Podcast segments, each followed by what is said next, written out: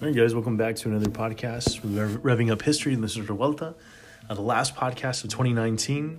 Uh, just before we get going, right, since this will be the last one, wish you and your family, you and your friends, a great holiday break. I know we still got two more weeks, so I'll see you plenty until then. But uh, it has been a pleasure this semester. Y'all are a good crew, and I appreciate you. Uh, so thank you for listening. Thank you for being good students, and let's get this let's get this over with. All right, guys. So uh, for chapter 16, the topic is the agony of Reconstruction. Of course, what are we reconstructing from, right? That is the terror that was the American Civil War, right? Over uh, 500,000 dead, about a million or so injured, and of course, all the uh, turmoil that kind of comes about from that, right? The situation with now Freemen, 4 million Freemen in the country, their political status kind of up in the air, things like that, and how to rebuild this country, right? And mend those wounds between North and South. This is what it's all about. So, not the longest chapter, but definitely very complex, and there's a lot of moving parts. So keep in mind as this chapter begins, right, we already had the assassination of Abraham Lincoln in April of 1865. Of course, the surrender of the, the South at Appomattox Courthouse.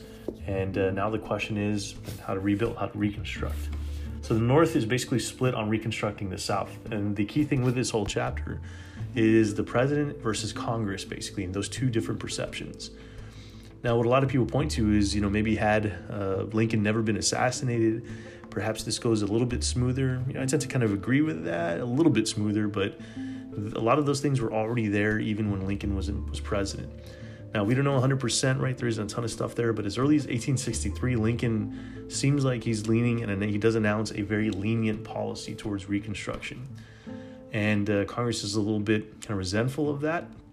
Uh, and what a lot of the Republican congressmen want, right? Those Northern congressmen, Republican congressmen, is a condition of readmission into the United States being black suffrage, right, or African American voting rights. And they are very, very adamant about that. Now, part of this is the deal kind of with equality and with it's kind of the natural next step, right, with them being citizens of the country. But part of it is also self serving and very political. The idea here for the Republicans is if they grant those 4 million African Americans, right, those the right to vote, they'll vote with them because they're the ones who granted them the right to vote, right? So, uh, you know, it is a bit self serving but still, you know, pretty noble uh, given the status they've had in this country for so long. So Congress really mistrusts those white Southerners, especially the planter class. And this happens almost in any war, right? Once a side wins, you know, a big fear for the Northern Republicans is how do you how do you really, really control the South and make sure they don't revert to their old ways? And we'll see that in the end, in a lot of ways, uh, that's exactly what happens. But uh, the North, and especially radical Reconstruction, right, under the Congress, will attempt to kind of stop some of those things. All right, guys. So uh, now we have a new president, right? And the line of succession, of course, the president is ever assassinated or dies in office, the VP or vice president takes power. So in this case, we have a gentleman from North Carolina, a guy named Andrew Johnson, who's going to step into the office. Johnson's really an interesting character because uh, he's from the South, he's from North Carolina. So throughout the war, he's VP, and his president is the guy carrying on the war against the South. And his own state is in open rebellion. So kind of a weird situation. But he finds himself at the you know leadership position of this government with now Lincoln being assassinated. And Johnson Republicans uh, can still disagree on Reconstruction. Initially, Johnson instructs the Southern conventions. Basically, these are the kind of big meetings, right? Almost like little mini constitutional conventions in each of the uh, Confederate uh, states. And he wanted them to meet a few conditions. Uh, that's declaring secession illegal, so they can never do it again. It is, uh, you know, outlawed basically, or those states can announce that it is illegal. He wants them to deal with some of their debt and he also wants them to ratify the 13th Amendment that you know slavery is now abolished uh, in the nation. So the Southern Conventions do meet and they reluctantly carry out those directives, but they also pla- pass these things called black codes, which are you know kind of more subversive ways to strip African Americans of rights and stuff like that. We'll come back to those a bit later. So Johnson approves the actions of the convention, kind of begins the movement towards Reconstruction, but Republicans in Congress are outraged. They cannot believe this kind of happening. So they expect to get the African American vote, and they believe in that ideological, you know, uh, commitment to equal rights, even if some may not necessarily fully believe in it. And again, the fear is that the South would fall under the old planter class, right? They'll just going back to reverting to the way it was before. So in 1866, Johnson vetoes two bills from the Radical Congress the extension of the Freedmen's Bureau, which was founded to help people transition from slavery to free life, uh, giving them some land sometimes, some things to kind of start their own farms. And they also questioned uh, a civil rights bill to overturn some of those black codes involving things like uh, you know, voting rights and protection of sorry not voting rights but uh, things that were targeting kind of African Americans in the South. So in response to this, the Congress is, is very very annoyed with uh, Andrew Johnson and basically kind of start to almost enact their own plan of Reconstruction without Johnson. So they end up passing the Fourteenth Amendment over the president. So again, uh, the this is the second of the what we call the Civil Rights Amendments, right? 13 frees the slaves, uh, 14 grants them citizenship and protections under the Constitution. And uh, again, this is all meant to kind of, you know, the sort of reply here to Johnson is okay, you're going to block us any way we do it, we're going to pass amendments to go over your head. So it's basically a showdown between the president and Congress over how to, you know, reconstruct the nation. So now that it's kind of going to be under radical reconstruction, the South is placed under military rule uh, and it's divided into districts. Sounds like something from a movie, but uh, you know, for example, the district Texas was in included Texas and Louisiana.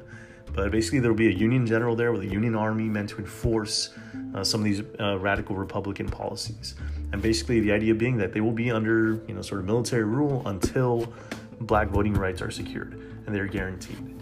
So uh, again, this ends up being kind of a big deal, and the uh, you know we have the showdown right between these two kind of entities and stuff.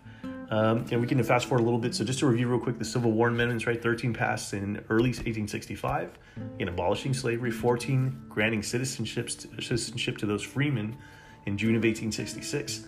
And then in February of 1869, the last of the Civil Rights Amendment is one that protects their voting rights, right?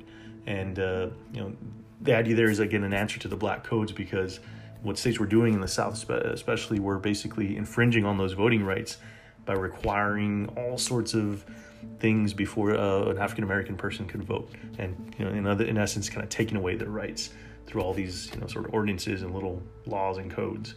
So, the Fifteenth Amendment to secure that. All right, guys. So, what follows that is you know because of Johnson's kind of uh, issues and his keep, keeps on butting heads with Congress, we have an impeachment crisis. Very fitting, right, with given things going on in our current administration. But remember, we've only had in U.S. history, right, kind of, um, well, up to now, I mean, not now, it's not even official yet, right, but three of these impeachment processes kind of happen, right? This is the first ever in U.S. history is Andrew Johnson, and again, it involves Reconstruction. Later on, we'll have Nixon and Clinton in the 1990s. But basically, you know, Johnson is seen as an obstacle to that Reconstruction. So Congress wants to limit his presidential power, and they get him on a kind of menial violation of something called the uh, Tenure of Office Act.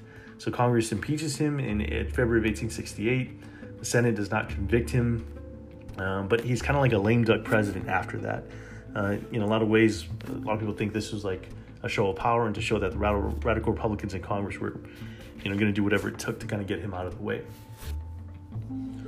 All right, uh, going back to now Southern society, uh, we have a bunch of interests, right? So we have you know, the rise of kind of like a bunch of Southern whites who seek to keep the newly freed freemen inferior, uh, again, through codes and kind of local laws and all these things.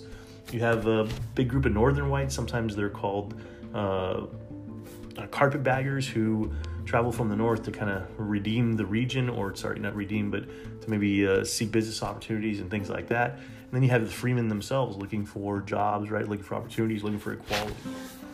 Uh, so these are kind of the different sort of components of Southern society that are trying to kind of work themselves out right in that uh, time period. Um, as far as land and labor, so ex-slaves, um, you know, were initially wanting their own land. The federal government was able to grant some people land, but a lot of those uh, lands revert back to you know the kind of big owners. And basically, what goes on is a system of contract labor. Sort of think of maybe like something like migrant farming today, and something called sharecropping. So sharecropping kind of becomes you know, the dominant method for a lot of these former slaves and how they make money. But you know, a lot of people compare it to something really close to slavery because the way this would work is, you know, a big landowner would uh, kind of lease out or sharecrop a portion of their land, right, maybe 100 acres, whatever, to an African American and his probably his family, right. And but what you had was not a very equal relationship. Basically, part of that crop would be, um, you know, for the freeman to feed his family and to you know try to get to make some money from but the rest of it went to the landowner and a lot of times you had a very debt heavy relationship where you know that african american family relied on that big landowner for things like tools and those things. A lot of times ended up in heavy debt. So some people have said that you know in a lot of ways sharecropping was just another kind of version of that slave system right? That labor system that uh, they were trying to kind of fight in the first place. So the South also gets increasingly segregated after the war, right, with black codes, and these are sort of the things of like you know African Americans are um, banned from certain establishments, you know things like that, and then we of course have violence and discrimination on a very large scale. All right, guys. In the 1860s, we have Southern Republicans trying to organize and kind of um, build uh, kind of a stable political base, uh, but that never really happens. It's a uh, you know it never really has a chance to take off. Republicans do do some things to help, like improve public education and transportation, but uh, the state legislatures uh, never kind of really come to fruition. So eventually, you know, what you have in the South is basically those former uh, Confederates and all that kind of being restored to power. That's why they're called redeemers, because in the view of the Southerners, right, they're redeeming and bringing back the old South the way things were. Uh, let's see some other things kind of going on and claiming uh, for African Americans there were some you know kind of minor victories, but um, seen as very big victories. Things like you know finally legalizing marriage, right, which you weren't necessarily allowed to do under slavery. Uh, you could also form uh, organizations, church organizations, political organizations, schools. Um, so even though education, again, definitely not equal in all these things, you know, it is a big accomplishment uh, to finally be able to kind of take your part in society and so forth. Uh, good. Uh, some of the things also coming about from the federal leadership had to do with uh, once Andrew Johnson leaves office, Ulysses S. Grant wins the election pretty uh, soundly in 1868. Uh, but unfortunately, right, even though he was a very gifted general and accomplished his objectives, as president, his administration is dominated by scandals and you know doesn't really kind of give the probably the leadership that the country needed at the time. Uh, so some other things again, just to reiterate that 1869, right, the 15th Amendment passed that also enfranchises Northern African Americans. Uh, you know, some a lot of women's rights groups were upset at this because again, women have been also fighting for the suffrage rights for a long time, and again, they'll still have to wait about 50 years more or so to um, be able to get those voting rights. Uh, the, another kind of ugly part as we get here towards the end of the chapter are the rise of secret societies that use intimidation and terror to disenfranchise African Americans in the South, right? Of course, the most famous of those is the KKK, founded by a former Confederate officer. And, you know, the goal is intimidation, right? The idea that, you know, what this kind of, in a lot of ways, the Southern, a lot of the Southern whites were trying to do was kind of retain political control. Because now, with African Americans being able to vote, even though they are discriminated and all that stuff, uh, the fear for them was losing that power, something they were not willing to do. So, again, just the uh, you know very very tough situation and a very tumultuous situation uh, in the South after the war. All right, guys. The I'm sorry. All right, so this leads us now to the next election.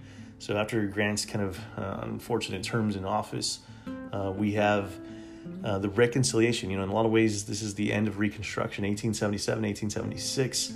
And uh, basically, you know, for African Americans, this is a very sad story. But a lot of those political gains that are made are kind of stripped away, and then big, big business interests kind of, uh, you know, take over uh, a lot of the region or whatever. And so all this is based on the election of 1876, the election for president. So basically, what happens with that election is it's too close to call, and it goes to the House of Representatives. And uh, the two gentlemen kind of that are uh, in the race and too close to call are Rutherford B. Hayes, the Republican candidate, and a Democrat named Samuel Tilden. So this election is extremely close. By all accounts, Tilden won the popular vote uh, by a few hundred thousand votes, but the Electoral College too close to call. And the basically the deal that's made is called the Compromise of 1877. So what the what Congress wanted in the Republicans is to basically retain control of the presidency, right? Because they had it under Lincoln, Johnson, eventually anyway, um, Grant, and then now under Rutherford B. Hayes. So they want um, Rutherford B. Hayes to be backed by the Southern Democrats. And the Southern Democrats do agree, but they have two main conditions. One is that they want money to help rebuild the South, right? Because a lot of it is decimated, rebuild the economy, all that stuff. They also want the removal of all remaining Northern troops in the South. And uh, they agree. Uh, so they reach an agreement. Hayes agrees to kind of begin the process and Reconstruction has finally reached its end. So the return or the restoration of the Redeemers in the South is basically, um, you know, the uh, kind of emergence of white supremacy, of the, uh, you know, these people kind of restoring the South to a lot of ways that things that had been going on before. So, you know, what you have with the restoration of these Redeemer Democrats was the exclusion of black voters, Jim Crow laws that kind of affirm segregation, right? Being restricted from restaurants, schools, all these sorts of things. And, uh, you know, in a lot of ways, the North bears a lot to blame in this too, because the North, once this deal is made, is not going to do a whole lot to preserve these rights and stuff. So, again, a very ugly story and a very ugly end to Reconstruction. You also have other aspects of this with the rise of Jim Crow. You have lynchings, which numbered probably close to 200 per year throughout the decade of the 1890s. Um, you have Supreme Court decisions that do a lot to damage kind of the sort of civil rights accomplishments uh, of the time. And your, your book kind of has a, cool little anecdote just to kind of end with with this, the story of a guy named Henry McNeill Turner, uh, who was a Southern African American who, uh, after Reconstruction or during the war, he supported the Union. Eventually, was elected to the Georgia legislature in Reconstruction.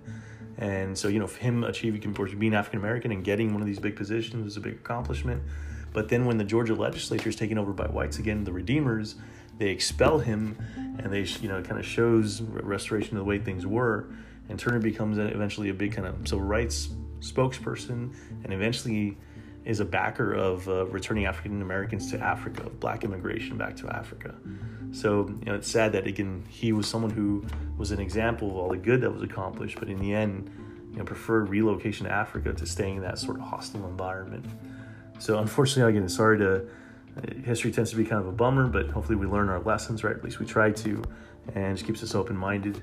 But thank you guys again for a good semester. I appreciate you. Though there's only probably two of you listening, Thank you so much, and we'll see you another time. Good night.